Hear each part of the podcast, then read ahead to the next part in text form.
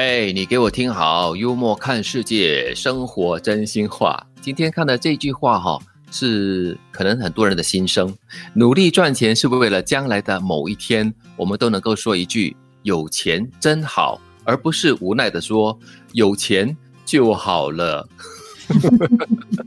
也是哈，嗯，我们还是要面对现实啦。这个在于这个面包和精神粮食之间。可以取得一个平衡，或者是说可能偏向其中一方，这也在所难免。只要不要太过偏激就好。嗯，对。我想起最近我看到的一个视频，这个女生她就在解释那个婚姻关系里面的那个挑战呢。她就说呢，有的时候我们要把钱看得重一点，因为它是一个家庭稳定的一个基础。所以你不要去嫌弃说谁谁谁他呃这个不敢花，那个不肯花，呃不要去嫌弃你另外一半呢，就是呃在做任何事情的时候呢，动机先想到啊，我们是不是可以赚多一点。钱，他说有些人会把这个视为所谓的铜臭哈。他说，但是如果如果你把这个看着很极端，那当然会破坏关系。可是如果你回过头来看，一个家庭的基础就在于稳定的经济嘛，大家就少一点其他的烦恼。真的，衣食住行、柴米油盐是你没有办法避开的一些生活琐碎的需要，所以先照顾好这些，你的生活才能够稳定，才能够平安，家和万事兴嘛。爱情和面包哈，两者都要有，但是呢，也不可以说为了爱情不需要面包。又或者是要了面包不用爱情都不行，所以刚才你所说的这个找到一个平衡点是非常重要的。接下来的这句话哈，我相信是很喜欢 shopping 的人，很喜欢购物的人心里面的一个痛。他说：想挣钱时，每条路都感觉不通，全是红灯；想花钱时，却一路都是绿灯，而且通行无阻。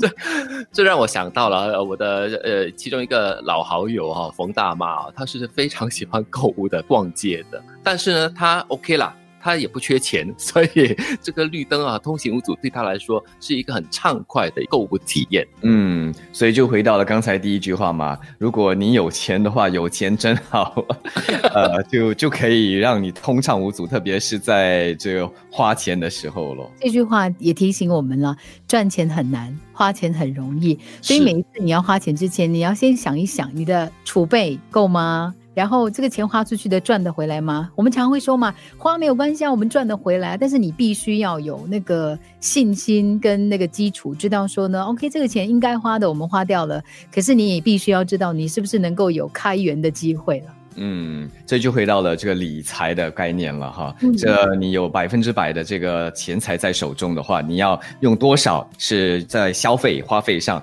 多少是在储蓄上，有多少是在投资上。这样子的话呢，你这个未来的钱也花的比较安心一点。对，而且我觉得自制能力是非常重要的。就算是一路通畅的绿灯，让你去狂购买东西的话呢，但是你自己本身在心目中也要设定一些红灯来阻吓你。完全不花钱也不行啊，对整个经济来说也是一个负担呀。对，其实我们在戏里面常会看到嘛，就是哪个富家女呢，她一辈子都是哇，随时都有钱可以花，而且买的都是很贵的东西，做的都是很豪华的享受。哪一天突然间整个经济条件改变了之后呢，她才面对那个挑战跟痛苦，才了解到说哦，原来这个是这么不容易的。